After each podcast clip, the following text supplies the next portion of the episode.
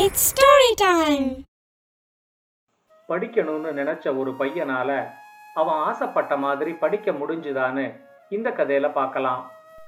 இது வரைக்கும் நம்ம சேனலுக்கு சப்ஸ்கிரைப் பண்ணலைன்னா உடனே சப்ஸ்கிரைப் பண்ணி பக்கத்தில் இருக்கிற பெல் பட்டனை கிளிக் பண்ணுங்க. மேஜிக் போர்ட் சேனல்ல நம்ம ஸ்டோரிஸ் இப்போ அனிமேஷனில் வருது. டிஸ்கிரிப்ஷனில் இருக்கிற லிங்கை கிளிக் பண்ணி மேஜிக் போர்ட் சேனலையும் சப்ஸ்கிரைப் பண்ணிக்கங்க. ஸ்டோரி டைம் தமிழ் சேனலுக்காக உங்களுடன் ரவிசங்கர் பாலச்சந்திரன். கதையை கேட்கலாம் வாங்க. முன்ன ஒரு காலத்தில் ஊர் ஊரா போய் கூத்து நிகழ்ச்சிகளை நடத்துகிற ஒரு நாடக கலைஞர் இருந்தார். அவரு பேரு நாதன். அவருக்கு மனைவியும் ஒரு பையனும் இருந்தாங்க. அந்த பையன் பேரு தம்பு.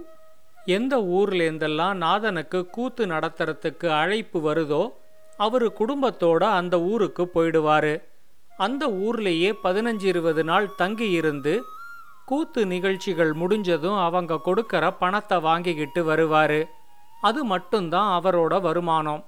ஒரு ஊரில் அவர் கூத்த முடிக்கிறதுக்கு முன்னாடியே வேற ஒரு ஊரில் கூத்து நடத்துறதுக்கு அவருக்கு அழைப்பு வந்துடும். ஒவ்வொரு ஊர்லையும் ஊருக்கு ஒதுக்குப்புறமா இருக்கிற ஏதாவது ஒரு இடத்துல கூடாரம் அமைச்சு தான் நாதன் தன்னோட குடும்பத்தோட தங்குவாரு. தம்பு கொஞ்சம் வளர்ந்து அவனுக்கு அஞ்சு வயசானதும் அவனை ஏதாவது ஒரு பள்ளிக்கூடத்தில் சேர்த்து நல்லா படிக்க வைக்கணும் அப்படின்னு நாதனோட மனைவி விரும்பினாங்க.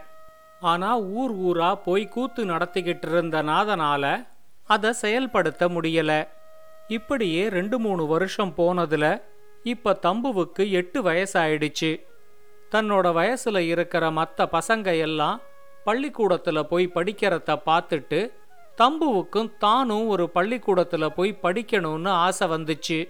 ஆனால் ஒரு இடத்துல நிரந்தரமாக வீடு இல்லைங்கிறதுனால எந்த ஒரு ஊரில் இருந்த பள்ளிக்கூடத்திலையும் தம்புவால சேர முடியல.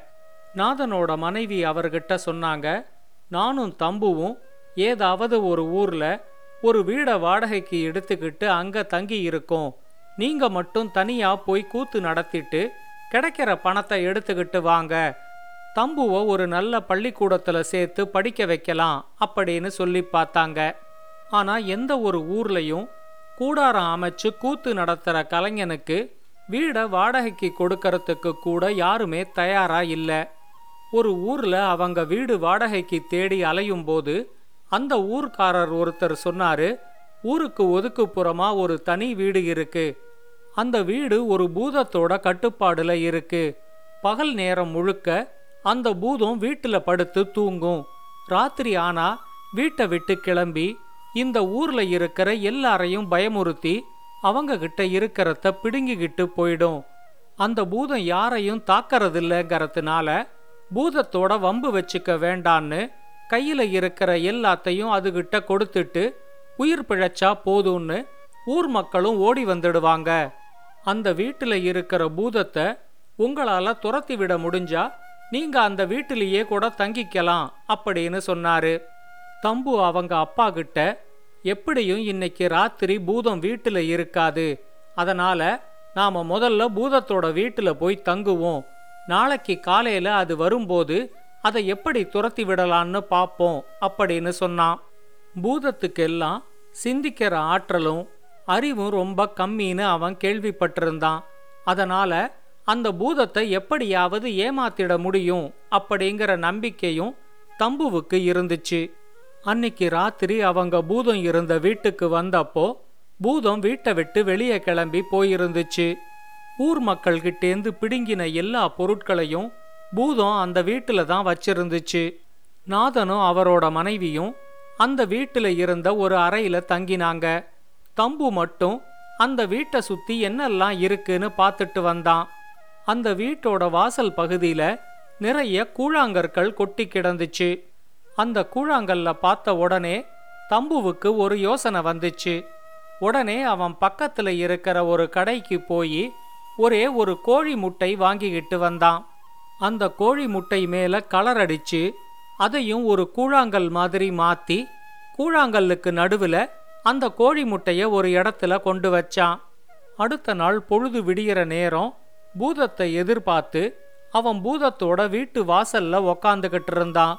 கொஞ்ச நேரத்துல அந்த பூதம் அங்க வந்துச்சு. தன்னோட வீட்டு வாசல்ல யாரோ ஒரு சின்ன பையன் உக்காந்துருக்கிறத பார்த்ததும் பூதத்துக்கு ரொம்பவே கோபம் வந்துருச்சு. அது தம்பு கிட்ட யார் நீ?